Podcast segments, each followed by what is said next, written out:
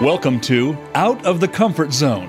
When you lead from a base of expertise, your confidence and credibility are derived from your knowledge. People follow you as a result. However, when you take a stretch assignment and span outside of your comfort zone, leading requires a different approach one of influence, inspiration, compromise, and courage. We are here to talk about how to take that next step and keep going.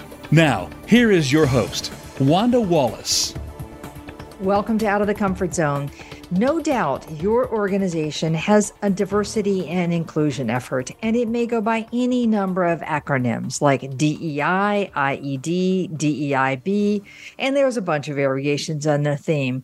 But today is not focused on the acronyms. Today is focused on what you actually need to understand as a leader of a team and of an organization. And more importantly, what do you need to do to ensure that you have a team that has diverse points of view, that values those differences and that creates an inclusive culture where everyone has a fair shot and an equal voice. And importantly, beyond just your team, what does your organization need to be doing? So, my guest today is Dr. Gena Cox. And I think in some ways, Gena may be best suited to this conversation of anybody I've had on the show. She's an organizational psychologist, executive coach, and a speaker known for her nuanced insights. And I will add her very warm personality and style. She advises um, leaders on influence and impact, career strategy, and inclusion. She's the author of a new book called Leading Inclusively, which is an award winning book that shows how to counter the typical disappointing outcomes from diversity, equity, and inclusion. Gena's held a number of internal corporate roles and some external leadership roles, specialist in organizational consulting, talent assessment, selection, and acquisition published in a variety of places like Harvard Business Review, Fortune, Fast Company, and Forbes. And she holds a PhD in industrial and organizational psychology and is a professionally certified coach. And Gena, with pleasure, welcome to the show. Oh, I'm delighted to be here with you today, Wanda. Thank you. It's a pleasure. Um, I want to start in a slightly different way than I usually do, and that's with your story. And it's not a typical story for someone who's spent their professional life working in the United States and would be classified, I guess, by many terms as African American. But mm. that's not really your story. So tell us about your background just a little bit. Well, thank you for that opportunity. Although I will add one qualifier right at the beginning when a person of color shows up in the United States, you're going to get classified as Black or African American if you appear to be of African descent. So I am Black slash African American for sure. Um, but, you know, I was born in England. My parents were of that generation, like many from the colonies who went to England in the 1950s as England was rebuilding after the, the Blitz. Literally, there was a shortage of manpower. And I thought it was very clever that England decided what, what if we went to the colonies and invited people who we could then train for all the specific jobs we needed to have done. So I was born there, but I spent most of my formative years in the Caribbean, which is where my parents had come from um, and they had met in England. And, and that place was in Barbados. So that perspective of having that very heavy colonial influence, because Barbados is called Little England, and that's not a coincidence. Um, is really important to my story because I had a certain point of view that was influenced by that long history of, of from England, but also the Caribbean perspective. And then I came to the United States um, when I was about 20 years old. And I like to say that coming to the United States felt like like a natural experiment because I was old enough that I had this clear sense of who I thought I was and, and what people thought of me and so on. But when I got here, I recognized right away, aha, you're sort of like an avatar of Black woman, you know, because people were reacting to me in ways that were new to me. And so I had to figure out what that meant. Ultimately, I think what it meant or what I learned to do was to understand what it was that people were seeing when they saw me, which was sort of very much influenced by American history. So I had to understand that. And then I had to understand well, how do I react to it in a way that would work to my advantage? So you, I very quickly learned how to learn the customs and norms and so on. And the last thing I'll say about this, so that you have a chance to, you know, follow up, is that that perspective is really important because what it has done good or bad, is it put me in a situation where for decades now, I have been sort of observing from above, observing myself and the people around me from above in a way, because it still feels like I'm learning and finding out things that I have to figure out to, you know, adjust to. And so it's it's a lot of fun for me, but it is also the basis for my very clear perception of what the experience is of a person who looks like me, especially in, in work life. Okay. All right. So born in the UK, most of your formative years in Barbados. Yes. You come to the US, I think, around age 20. Mm-hmm, mm-hmm. Did you do college in the US or did you do college somewhere else? I did college in the United States for okay. sure. All right. So college in the United States. And then suddenly you're employed or looking for jobs in the United States and getting all these reactions to you and expectations of you. Mm-hmm that is based on American history and American culture. And I also mm-hmm. love the fact that we identify you as an African American when indeed there may be African heritage somewhere along the line, sure. but that isn't exactly the identification because the island culture is much more of an identification and it's different as well. Yes. All right. So tell us about, I want to know about those observations. Like, what were people assuming of you or attributing to you that you found as a surprise? Mm-hmm. Well, they were the funny ones, like do you spend every day smoking marijuana and eating bananas? Like those kinds of things which were just funny and you know there was an opportunity to educate because i i realized truly people did not know and every idea they had about um a, about a person was either the stereotypical a stereotypical idea of an african american or a stereotypical idea of a caribbean person who would come here as an immigrant. Either way was that. So there was that kind of stuff about being an immigrant but as far as the ex- the things that stood out for me in terms of my experience as a black woman in America that were new to me was that you know I had been a straight A student all my life. Everyone had said you will be you do well in school what I discovered, even when I went to graduate school, I discovered that the expectations of many of the people who had the authority to assign me to certain research opportunities or internship opportunities and things of that nature was really inhibited by their uh, idea about what my capabilities were. So, for example, and this is such a vivid memory, and I guess it's still a painful memory to some extent.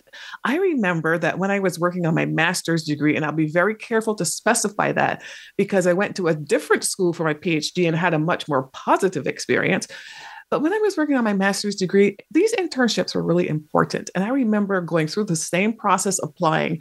And the internship that was offered to me was to work at a fast food restaurant. It was going to be in a store, not in the corporate headquarters. And it was going to be some sort of an administrative role in support of the store manager. But the reality of it was, it was basically just um, like an administrative assistant. There's absolutely nothing wrong with that job. And it would have been a wonderful opportunity for someone else. But for me, as a person about to graduate with this master's degree in IO psychology, where my colleagues were being offered opportunities uh, in federal government, in large corporations, and so on, it was and it felt like an absolute act of exclusion. And I created my, own, because of it, went and created my own internships. I had to go and walk, and this was in Orlando, Florida. I met, I went knocking on doors until eventually I found two people who agree, who had the qualifications and who agreed that they would supervise my internships. To this day, those people are my friends, but they they enabled me to have the level of experience that I wanted to have. Otherwise, I would have been um, I would have had a subpar experience and therefore harder to get into the next graduate program yes. and harder to get the next job and harder yes. and harder. Okay. Have you ever had a conversation with the people assigning you roles? Do you have any understanding of what they were thinking at the time? I don't, I'd be honest with you. The way that I handled that was I, I just would ask, you know, are you sure there isn't another one of those kinds of opportunities or you know what could i do differently? But the time was very limited especially for the first one. The second internship of course i had already had that first experience and i knew what to do. The second one i just said you know what? I'm not going to play this game at all. I'll just go do it but for the first one, I did ask a few very basic questions, but I hadn't been in the United States that long. I really was very clear that I didn't have a lot of power in the situation. And in fact, the way that I handle that is different than the way I handle those situations now because I did not ask a lot of questions. I kind of put my tail between my legs and said, well, this is just the way it is. However, I did at least know that I shouldn't just give up. I should do something. And that was when I fo- followed this alternative route. That actually, that story, Wanda, might sound a little bit to you like what you hear nowadays when people say, you know, sometimes I just don't want to deal with this. I don't want to go back to the office, or I'm just going to go find another job. I'm not, it, people are today much more inclined to act in those situations in a way that removes themselves completely from the situation. Right. right. And it's hard to say what's the right one to go mm-hmm. along, to build your own way, to yes. quit, go someplace else. Right. I mean, it, it, I think that's down to a choice for every individual in the mm-hmm. circumstances. Mm-hmm. Yes and there were fewer degrees of freedom too mm-hmm. at the time. I mean, it also mm-hmm. depends on whether it's in a, it's a hot job market or not. That's know, right. Whether there are plenty of other opportunities or not. Um, do you have any sense of whether that experience was unique to you? Like, is there something about your character, or do have you talked to other people with very similar experiences? Well, I have talked to many people with similar experiences, not at that university or in that program and so on, but the storyline is a very, very familiar storyline. And, you know, for all of my professional career, I mostly don't talk about these stories. In fact, I had to sort of dredge them up and remember them and think about how to tell them when I was working on this book because it was important for me to, to really process it. However, uh, most people that I know who talk about these stories with amongst people who look like them will share some details, but very quickly try to move on and get to the next thing because although it is possible to sort of litigate these things and tell people over and over what happened, the truth is we have to be really careful. I feel like I have to be careful not to let that become part of who I am, right. my my feelings about that. So I've heard these stories so many innumerable times, but I try very hard and I encourage other people don't focus so much on the bad thing that happened. Really try to figure out what can you do to win, uh, regardless, oh, yeah. in spite yeah. of it. Yeah. I will just say among the people of color that I have worked closely with and that I have coached um, or have observed closely in any very combination of that, every single person I know has multiple stories that sound just like that. Not just one event in graduate school, but repeated events over the course of their careers, mm-hmm. and where they were not offered an opportunity that was equivalent to mm-hmm. someone who looked differently. And right. some of them are kind of astounding, and some of them I have witnessed close up close enough to see that there's no discredit. I mean, the story is just really one of flat out inappropriate treatment. I've seen yeah, it. Yeah. You know, asking somebody to jump through 15 more hoops because they're a person of color as opposed to a white colleague. Mm-hmm. But Wanda, you know, the really interesting thing about that, what you just said, and what is completely consistent with my experience, really interesting thing about that is nobody wants to hear it when you tell the, a story like this, or when you, if you were to attempt to tell these stories, most of the time the reaction is you're being defensive, you're playing the race card, you're, you know, you're creating bad vibes, and those that's the typical reaction. And so that's another thing that is important about this, because when George Floyd was killed in May of 2020, many people said they had not they did not understand how bad things were and that was accurate they did not what they also did not understand was why they didn't know how bad things were. And the reason many leaders didn't know how bad things were in their own organizations was because of the established norms of of the negative reactions from human resources and leaders when you would when you would ask for assistance. And so over time it's kind of transmitted through the ether. The best thing to do is just kind of keep your head low do your job and you know you'll figure it you'll find a way through because the organization isn't going to help you right i certainly see that i see ways in which we protect senior executives from some mm-hmm. of the mm-hmm. stuff that happens i mm-hmm. see some ways in which we protect organizations from That's legal right. implications of something that has happened right. i see that coming and going in my own mm-hmm. work um, so there are reasons the stories aren't told up and just get buried there are also things leaders can do about that one, but I'll come back. We'll come to that one in a moment yes. here. Um, last thing I want to ask is so you've had these experiences you know, many, many, many, many colleagues who've had very similar experiences. I don't think it's a decade ago. I think it's as prevalent today as it ever was. But why did you decide to write about it now? Well, I decided to write about it because because frankly, I had been a fake, a fraud, and a phony, is how I had come to, to kind of think about myself uh, after all of these decades of not only observing my own personal experiences, watching other people have these experiences, even in organizations in which I was consulting. So I would see these experiences from the experiences from the employee perspective, my own experiences, and also from the perspective of employees and organizations that I was advising. And I had grown accustomed to the rec- to the expectation that no one wanted to hear it. Not just on my on that personal level we talked about, but I spent many many years doing employee opinion measurement. And one of the characteristics that was really consistent was that leaders of HR would do these huge surveys in some cases, and there would always be like a separate report that was carved out that they would call the DE&I report. That data hardly ever made it to the C-suite. So and I knew that, and I knew that was wrong, but there was nothing I could really do about it. And so, what I had gotten accustomed, what I recognized was that I was part of the problem, or I felt like I was part of the problem because I knew, I realized there were things I knew that I could share with leaders from an honest perspective because I truly don't think they had heard these things before. And then the other reason I wanted to do it, unfortunately, was that in March of 2020, Breonna Taylor was killed. And, on, and this was a spring where we had a lot of negative headlines. So there was nothing necessarily new about this.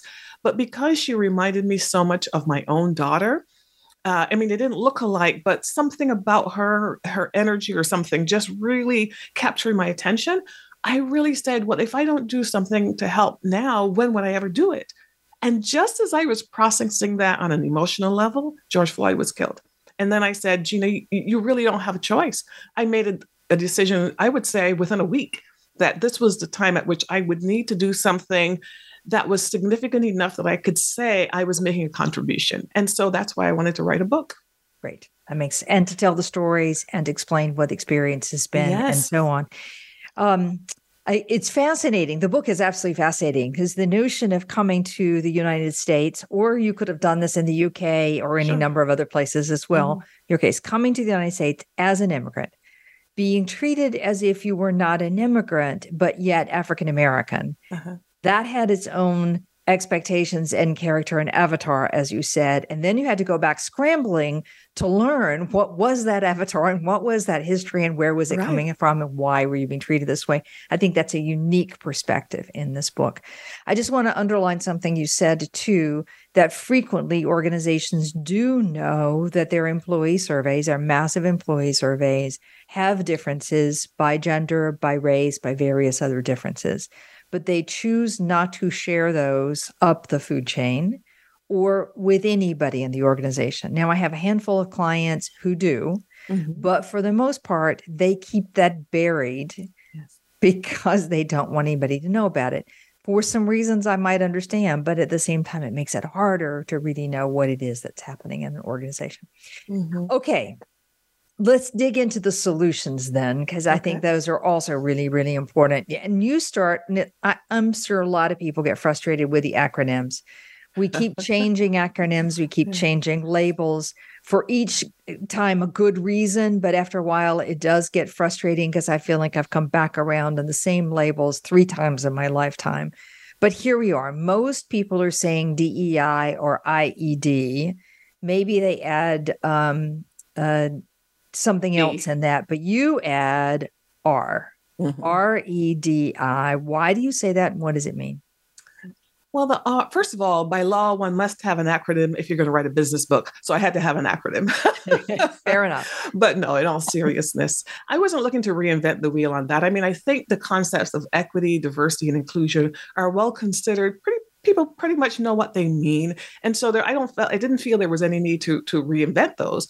On the other hand i felt very strongly that belonging never belonged in the equation because um, what I knew from my personal experience and from talking to many people was that the concept of belonging, which was the newest idea that tended to be at, to be added on to the EDI, what I knew about that already was that it wasn't well understood even by the employees it was meant to to to help right?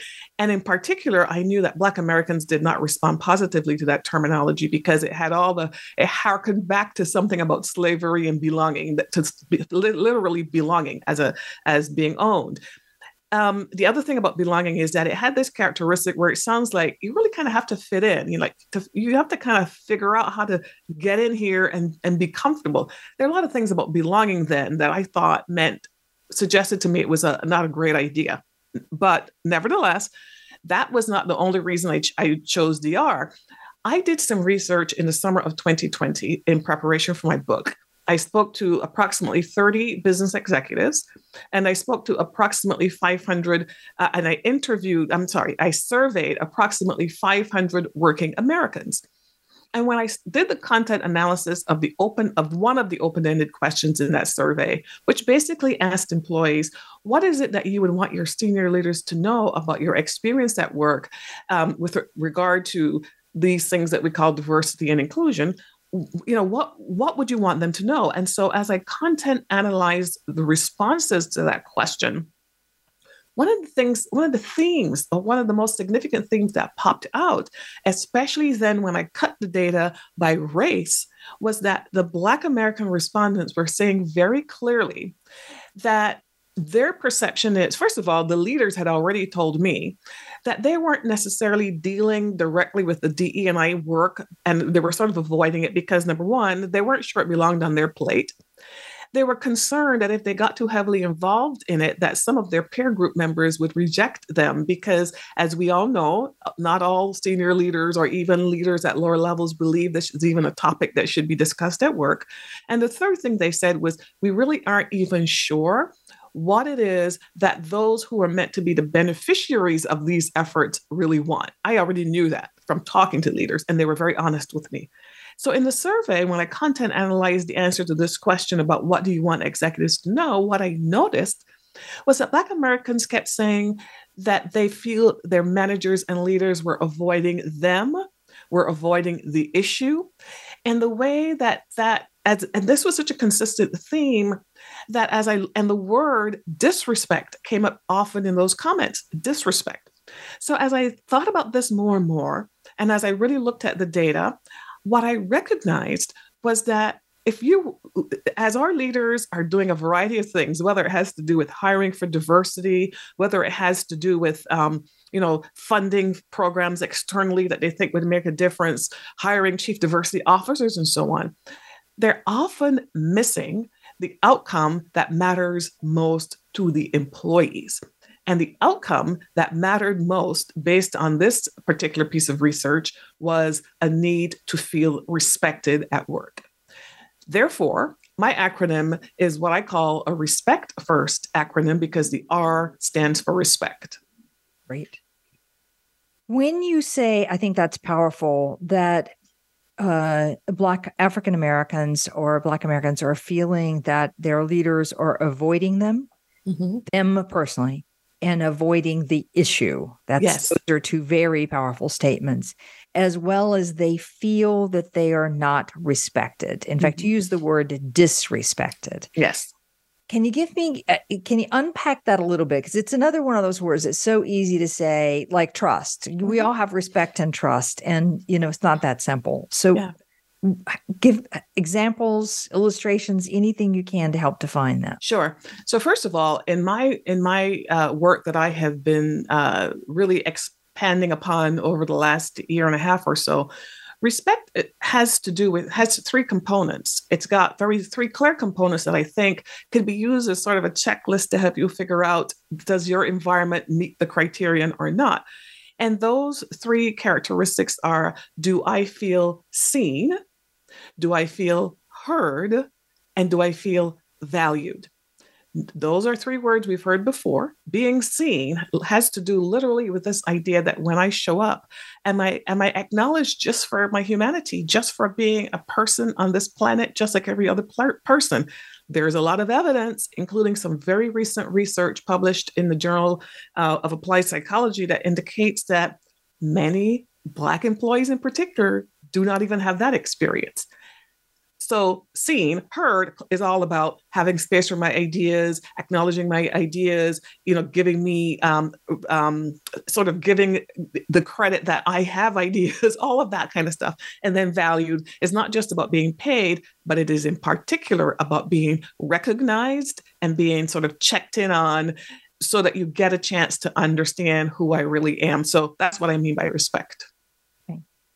It's a great one. I feel seen, meaning people just notice when I show up, literally, and acknowledge me as a human being, as in, good morning, how are you? Glad you're here, the usual uh, stuff. The eye contact, all the nonverbals, all the ways. Yes. Okay, great. Heard in that I have ideas, those ideas acknowledged. I get credit for those ideas, not somebody else, etc and valued, that I am recognized, mm-hmm. that people check in on me and get to know who I am. Mm-hmm. Yes, okay. absolutely. Another element of heard that I will quickly mention is that heard is the thing that gives me the opportunity to get access to opportunities, mobility, and visibility. And absent those things, um, you know, and that's then manifested in, in in how I get paid and how I'm recognized and so on. These things are all obviously intercorrelated, interconnected. But the bottom line is it makes me feel as if, aha, I'm just that whole person here. And you see, and you, you know, you're acknowledging all of that. Right, right. A whole person. I think we all want that, period. Mm-hmm. Um, I've often said to senior leaders as they're looking at this issue of how to create a stronger culture within their team that they should do an audit. Where do you spend your unstructured time? Okay, so my contention is that the unstructured time, the informal chit chat. Is where we really get to know people, what they're about, get a chance to give that idea, get to build some rapport, and to get to talk about an opportunity that might be coming up. So, all of this is nice fuel for the eventual thing actually really happening. But in the absence of that informal time, it's really hard to build a relationship. So I ask leaders to do an audit. Where do you spend your informal time? When you've got five minutes, who do you talk to? Yes. And I think if you just do an audit of that, you're going to find that you're going to a handful of usual suspects and missing out a range of folks distributed out equally is my only advice. You agree or disagree with me, Gena? Oh, I absolutely agree with that. In fact, um, it reminds me of a story where I was once working at a company that was doing, um, it was a financial services company acquiring another financial services company in another city. I was walking by the mailroom. I knew everybody, and there were folks were laughing in the room. And I said, What's going on? What's, so funny? And they told me the story about how every day they get like 40 packages from FedEx coming from the company to be acquired and 40 packages going out from the acquiring company. So all these packages are flying around during the due diligence phase of this deal. No, they said, how come no one can figure out maybe let's do a, an AM collection in the other location and a PM collection? And an AM collection here and a PM collection. We'd send maybe four packages a day at most. We'd save money. We wouldn't have all this paper flying around and getting lost. We'd have more control. And I said, that's great. Well, why did, you know, why aren't they doing it? And they said, because we haven't told them. And I said, well, why haven't you told anybody? Because they don't listen to us. Nobody wants to hear my ideas. Uh, it relates to what you said to the extent that if I were when I give advice to top leaders about one simple thing that they could do, it relates to what you say, that it's yes, talk to your direct reports because there's a reason you have them, but make sure you're talking to people outside of that inner circle because the the the the variation that will provide you with the information that you need to process to get to a different a different action than the one you keep doing over and over on any subject is usually not going to come from people who have a vested interest in then in maintaining the status quo or they've already told you all the ideas they have and that, there's that, no new ones. Yes, absolutely. so talk if you really want to know about the experiences do you if you really want to know for example why you might have turnover among in, uh, employees from traditionally underrepresented groups or why you're having difficulty attracting or hiring people from traditionally um, underrepresented groups talk to the people in your organization who work directly in contact with the client who work in the jobs that are at the bottom of the pyramid in the organization, who are on the production line, who are the nurses or whom are, are nurses' aides providing the direct care. You have to get a mechanism directly to your customer, your patient, your your whoever, your client, whatever they're called, And that will really, because those people, usually the lowest paid, is where you're going to have the largest diversity if it even exists. And that's how you really know what's going on. What's really going on. That's true. One of my favorite CEOs says, you know, when it comes to making change, you sort of have to do it step by step and you want to tackle you know issues in a particular order and he says and if you don't know what to do ask people they have an uncanny way of telling you what needs to change but he didn't mean ask your directs he meant ask down in the yes. organization so same same principle but that's an uncommon behavior by the way it's not it, a common behavior it is commonly stated yes but not it is uncommonly practiced yes and it's yes. funny for everybody who says we want a flat hierarchy or flat organization, the behavior is sort of the polar opposite. Yes. All right. So, Gena, last point, and then I want to take a break. Um, I wanted your general point of view. We've been talking about this in general. We talked about the need for respect. We've talked about the need for reaching down at the lowest level in the organization and talking to people to listen to their ideas, to make them feel valued, respected, seen, heard. Um, and we've also talked about the fact that uh, my frustration how many years have we been de- investing in this diversity and inclusion and equity even agenda the books the programs the um, tons of money there is nothing else in business that we have put that much effort behind to show so little result so what do you think is missing well first of all i think the clock only started I would restart the clock in 2020 because a lot of the work that was done before 2020 was never intended to solve this problem. Because up until 2020, very few organizations, I mean, the big ones like the IBMs and the JP Morgan Chases and so on, big companies have established, have set expectations, at least in a general sense in their cultural norms about how they want people to behave at work. And and they tend to be more diverse than some than smaller companies in fact in the United States. However the what has typically happened even in those companies is that diversity equity and inclusion has been handled as something in a box that you sort of set aside over here it never should be touched by the C suite because heaven forbid the C suite would get their hands dirty with it the folk who are hired to deal with it tend to have the physical characteristics that match the identities of the people who are meant to, to be the benefits of this work, benef- beneficiaries of this work. And unfortunately, we're under resourced, underpowered, you know, not given enough political clout basically set up to fail. So the solutions that were generated in that environment tended to be let's just do some ongoing training over and over and over again and insist that people do the training, do the check the box. Let's hire people and call them diversity and inclusion experts and, you know, let them sort of deal with this thing over to the side. But what was missing was there has not been consistently a strategic approach to this there is no other problem that I have observed in the business environment where organizations have allocated either large or small amounts of money with the out with with the without first defining a strategic intention. What is the what are you solving for? And furthermore, put failing to put the professionals in the organization who are their strategic experts, their problem solving experts, their implementation experts, their communication experts to address the problem. So, the people who've been assigned to address these problems have not necessarily always had the skills that would be required to drive the kind of change that is necessary. There's all of that. And then the fundamental thing is really that the C suite has not been involved because if you're if the c-suite is not involved if the board of directors are not involved the actions that are taken are not bad actions. They're just ineffective actions because there's no accountability built in. There's no you know measuring and all the things that we know could actually make the difference. And sometimes that has been intentional frankly wanda because if the c-suite is involved then of necessity, there has to be some accountability. And I don't think people have necessarily had their hearts in doing so. Right. Or, uh, you know, I know a few CEOs who haven't wanted to have their hands on it because they weren't convinced they would succeed at it and they don't want to be yeah. failing yes. on that one. So, yes. you know, let somebody else. All of those, all of the variations. Yes. I also think, Gena, and I like your view on this one that we've not stopped to say, what is the real problem? Yeah.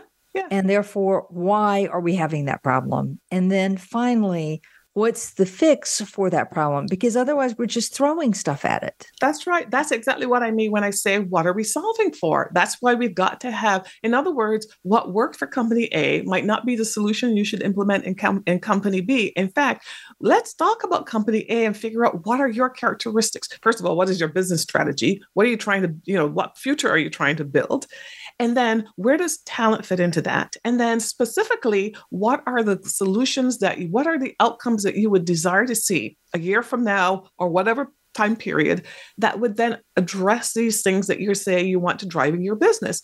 And if you did that, you would quickly discover the advantages of having a diverse workforce even if it were even if you just talk, talked about it from a profit perspective even then but if you talked about it from innovation perspective, you would see other, you would also see benefits. If you talked about it from the perspective of customer experience, you would see benefits. I mean, all the business, all the outcomes that matter, you would see that this could, is something that could help you with. But, you know, apart from all of the wonderful business outcomes, it is really important for leaders of organizations to say, do I, leader of organization, want to be thought of as an effective leader? Yes, of course I do.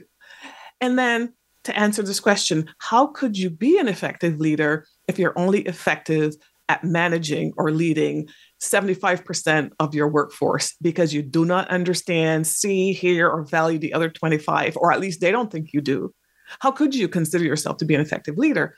So either you are you don't realize that in doing the thing that you have done been doing to avoid this issue that those who are waiting to see change are every day saying, well, you're not an effective leader, even though you think you are.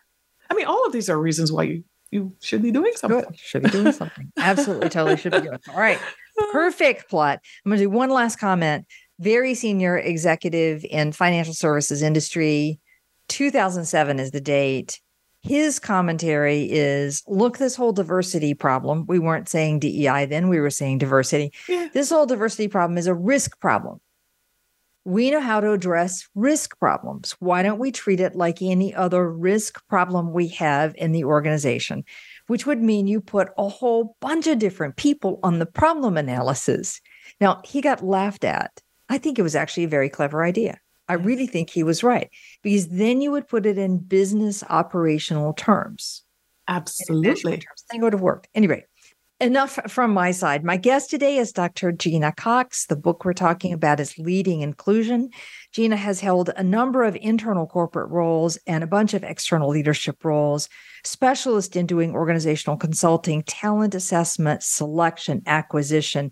And as you heard early, lots of experience with massive employee data surveys over the years, in addition to her PhD.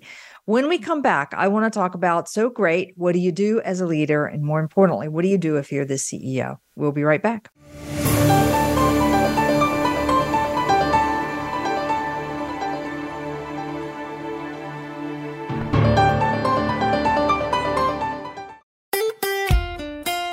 Voice America at facebook.com forward slash voice America for juicy updates from your favorite radio shows and podcasts.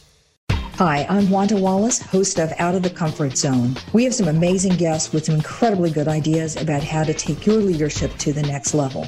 But I find people are looking for more practical ways of implementing those ideas. So we've created an individual subscription service specifically to focus on how to apply. You'll find more about that at www.outofthecomfortzone.com. We have two additional subscription services one for the social group that want to exchange ideas and perspectives with a group and talk about career advancement. And we have a master's level for people who want to take a deeper dive, all on outofthecomfortzone.com. We hope you'll join us. Enjoying our shows and can't get enough of us? Follow us on Instagram at Voice America Talk Radio and see what we're cooking up for you. This is Wanda Wallace, host of Out of the Comfort Zone. Do you find yourself in a role where your team knows more than you know? Are you struggling to see how you now add value? For years, I've coached leaders who have moved beyond the comfort zone of their expertise and have developed a methodology to help them make the leap and go on to do more. All of those tips are now packed into my new book, You Can't Know It All. Visit our website at leadership forum.com or tune in to Out of the Comfort Zone for more insight. If you want more information on the articles, books, coaching, and seminars we offer, go to our website at www.leadership forum.com. You're sure to find some helpful links, videos, and more to help you create a winning strategy for your organization. Leadership Forum, helping organizations get it and keep it.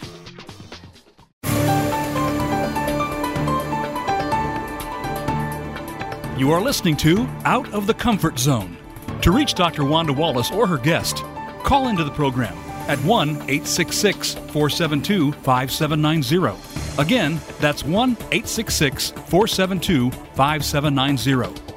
You may also send an email to wanda.wallace at leadership forum.com. Now, back to Out of the Comfort Zone. Welcome back to the show. With me today is Dr. Gena Cox. The book we're talking about is Leading Inclusion. Um, the what's interesting about this whole discussion is recognizing that we've been at this game of diversity particularly for quite a long time the word inclusion and equity are relatively new additions and i would argue as would gena argue that the prize is won on the inclusion side when people feel that respect that gena articulated at the very beginning they feel seen they feel heard they feel valued that is when you're going to get your best performance out of them. And that's where that best performance is going to catalyze the impact of the team, the innovation of the team, the creativity of the team, the growth of the team, the ability to reach different customer segments, the ability to draw in friends and family. I mean, the, the numbers just keep compounding from there, but just the diversity alone isn't enough. And I think we've made a pretty strong, Gena has made a pretty strong case for this and about perhaps we haven't really been focusing on the right problem. We haven't really understood where the problem was and therefore haven't taken the actions that might lead to the greatest outcome. No disrespect for anybody who's been doing this work for the last 30 to mm-hmm. 40 years, but it's clearly time for a change in the playbook. In my interest, my personal interest, Gena, is in getting leaders of teams to understand how to create a stronger, inclusive culture one with respect on their teams. So I get the experience of the manager being a really powerful one. So I'm going to start with that question, Gena. I'm going to give you a magic wand and get you to dictate to any leader, team leader out there anywhere, what should they be doing? You know, the answer to this question is so simple that every time I have to, every time I say it, I say, well, it's very also very doable you have got to start by understanding the individual members of your team. When the folks at Workhuman did research after the pandemic, when people had gone home to uh, to remote work and hybrid work after having been in the office 100% of the time, and they were trying to identify what was the characteristic that made uh, accounted for the employees who were more engaged versus those who were not. So they talked to the employees and they, and they asked those questions. And employees basically what they concluded from the from the data was that the managers who checked in with their employees consistently were the ones whose teams reported that they were more satisfied with managers and more engaged. Okay, what does checking in with me mean? As if I were in that environment, it would simply mean um, that you would check in with some pattern that I could expect that I would be sure I would be hearing from you again. It wasn't a one off and then I never saw you again. It was some regularity. It didn't have to be every Friday, but it had to have some regularity. And then it had to be sustained.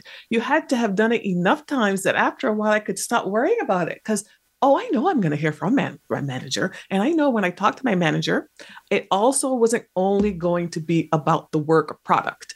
I know I'm going to hear from this person with some consistency and regularity, and they're going to talk about me some of the time. And when they talk about me, at first, I might not say much.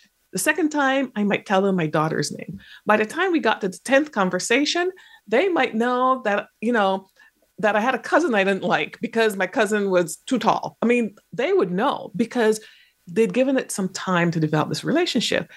That formula for engaging employees is universal. And it is also the formula that works for building inclusive work environments. Because you mentioned earlier this notion that what managers tend to do, and sometimes intentionally and just sometimes out of habit and sometimes out of convenience, is talk to the same people, the same few people, and then the rest of the team is just sort of there as like, oh, well, you know, they're worker bees, we're just doing the job.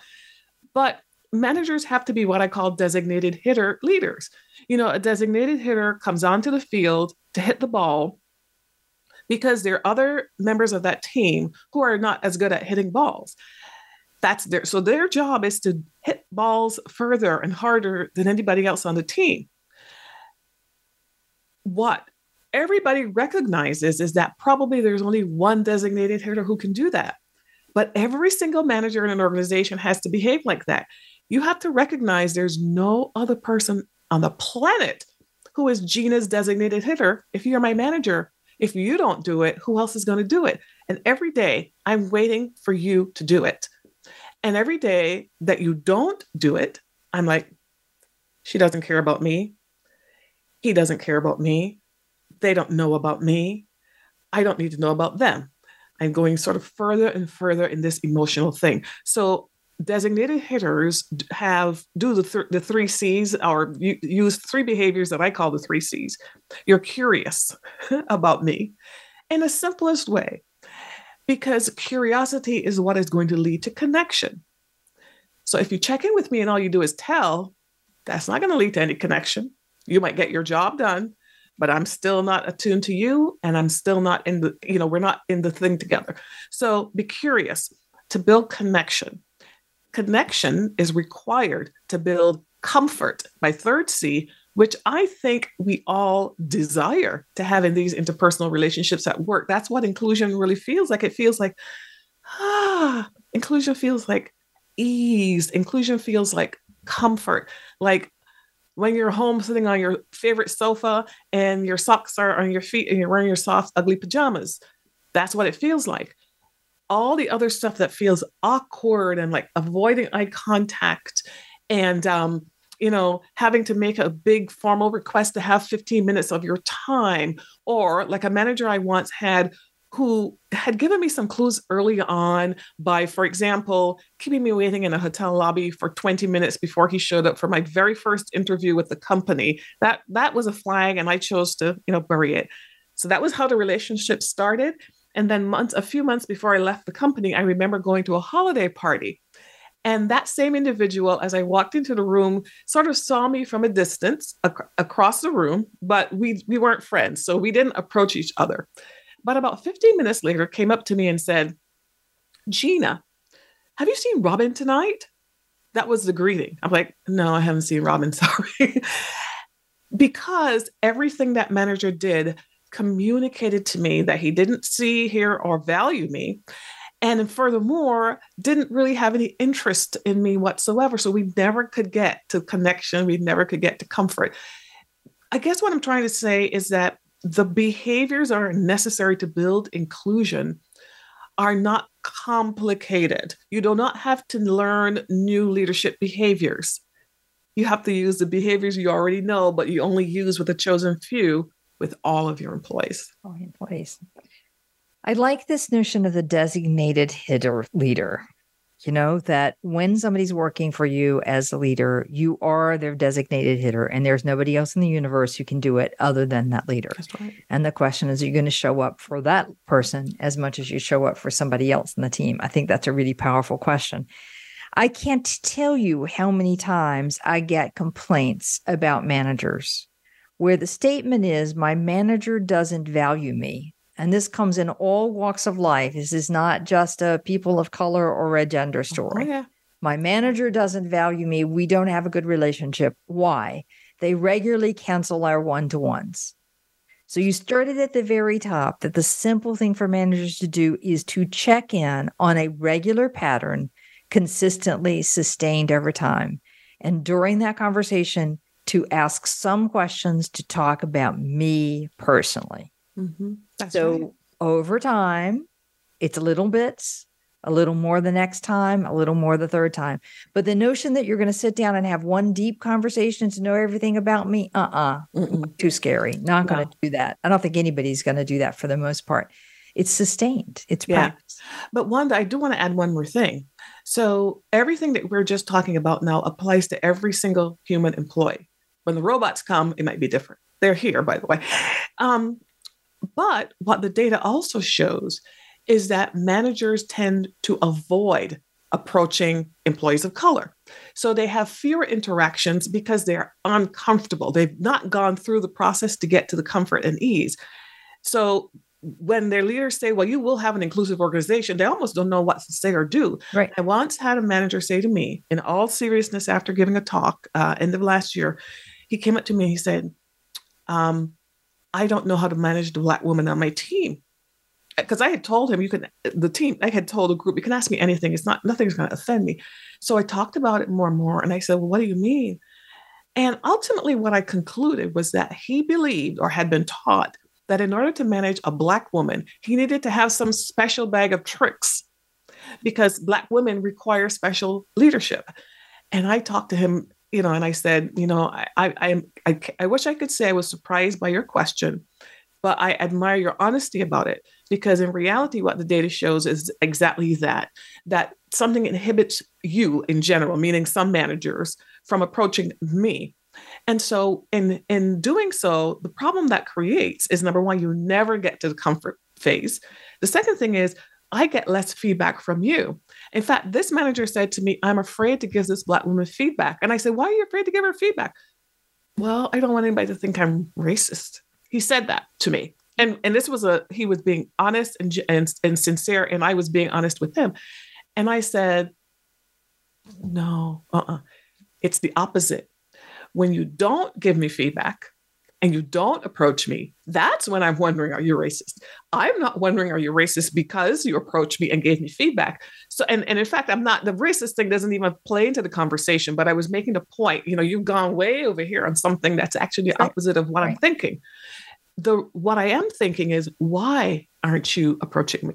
Why aren't you noticing me? Why aren't you, you know, talking to me? So what you've got to practice is just bit by bit getting a little bit closer and that's what's going to make the difference. Well, it comes back to that comfort. Yeah. Like when we can get to the place where we're comfortable, then it's not scary to give somebody feedback. That's right. I know how they're going to take it, or I have a grace to repair if I get it wrong or I understand why they said what they said, or what their intention was behind it. There's a whole bunch of stuff that gets filled in when there's comfort. Yes. We've got to get to the place of comfort if we're going to feel at all like we've got that we're valued in the workplace. I mean, I think that's just mandatory requirement there. Um, I'm not surprised by your comment about this manager because I hear it all the time, whether it's about race or it's about gender or it's about somebody who thinks differently or whatever it is from a different country, nationality. There, people are afraid of getting it wrong, yeah. and therefore avoid because they're afraid of getting it wrong. That's right. It's a normal human uh, emotional response, and and but especially if you if you are a leader, it is a non negotiable that you must overcome that because you have to be a designated hitter. And right now, you're not being a designated hitter. I know it, you know it. And yet, you want to go home at the end of the day and feel good about yourself. I want to go home at the end of the day and feel good about myself. And the higher you are in the organization, the more important this becomes. Yes, you have to overcome the fear that you will make a mistake, CEO, board member, manager on the front line, wherever you are. You have to overcome that because it is evident to everybody that you are avoiding.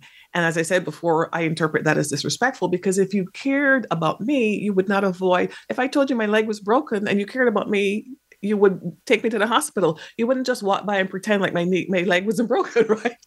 So mm-hmm. behaving like there isn't a problem feels like that passerby on the on the street in a big city who can't be bothered, you know, to look and show some concern. Right, right.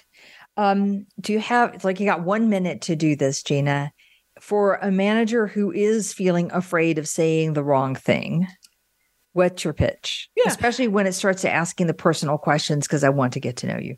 Yeah, well, first of all, I don't think you can do that in a one big conversation, as Wanda said. This is a process over time. So you've got to be consistent and just start with the little things.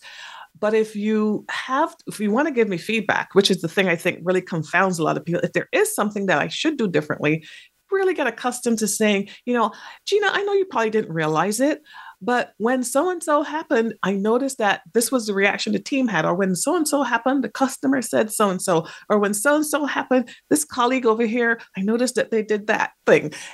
And as I was thinking about that, it occurred to me I, I wonder if you if you if there if you think about maybe there's um, some alternative way, or would you mind if I gave you a suggestion? I mean, you have to practice that language and get accustomed to saying it because once you give me behavior, and I recognize that I can do something with that. And then once you give us the chance to collaboratively or even independently for me to come up with alternative behaviors, I can do that too. Um, but the key is you've got to start with the with the connection, start with the curiosity, get to just um, just you know talk to me. And the last thing I'll say in the interest of time, Wanda, about this is I once had a manager who on Mother's Day, after I'd been with the company for about six months, sent out flowers um, on Mother's Day but I didn't get any. So I saw other people with these flowers. And I was like, where'd you get those flowers? Oh, they were Mother's Day. Oh, but I'm a mom. I didn't get any flowers. And when I asked my manager, my manager said, Oh, I didn't know you were a mother. This really happened. But it's the essence of what we're talking about here, Wanda. If you don't talk to me, you won't know all the silly little things that matter. And it's easy to know. Right. And this is not a personal invasion and tell me no, your life history. No. It's just do you have children? Do you not have it's children? Just what being are your around hobbies? Me. What are your not hobbies? You yes. know, is your or... good weekend or not good weekend? All right, Gena, we could keep talking. We haven't even scratched the surface and what CEOs need to do, and you are not off the hook. So my guest today is Dr. Gena Cox. The book that we were talking about are leading inclusion inclusion leading inclusion.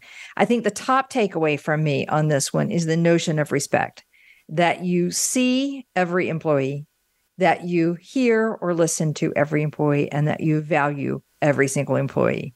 And you do that by having a regular check in time that you consistently maintain and that I can count on regularly is going to happen over time.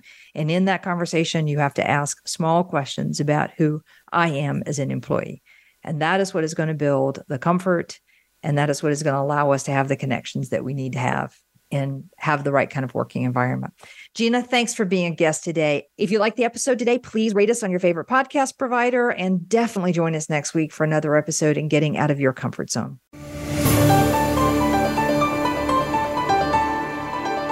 Thank you for joining us today. Tune in for another edition next week with Dr. Wanda Wallace on the Voice America Business Channel. Reach outside your comfort zone this week.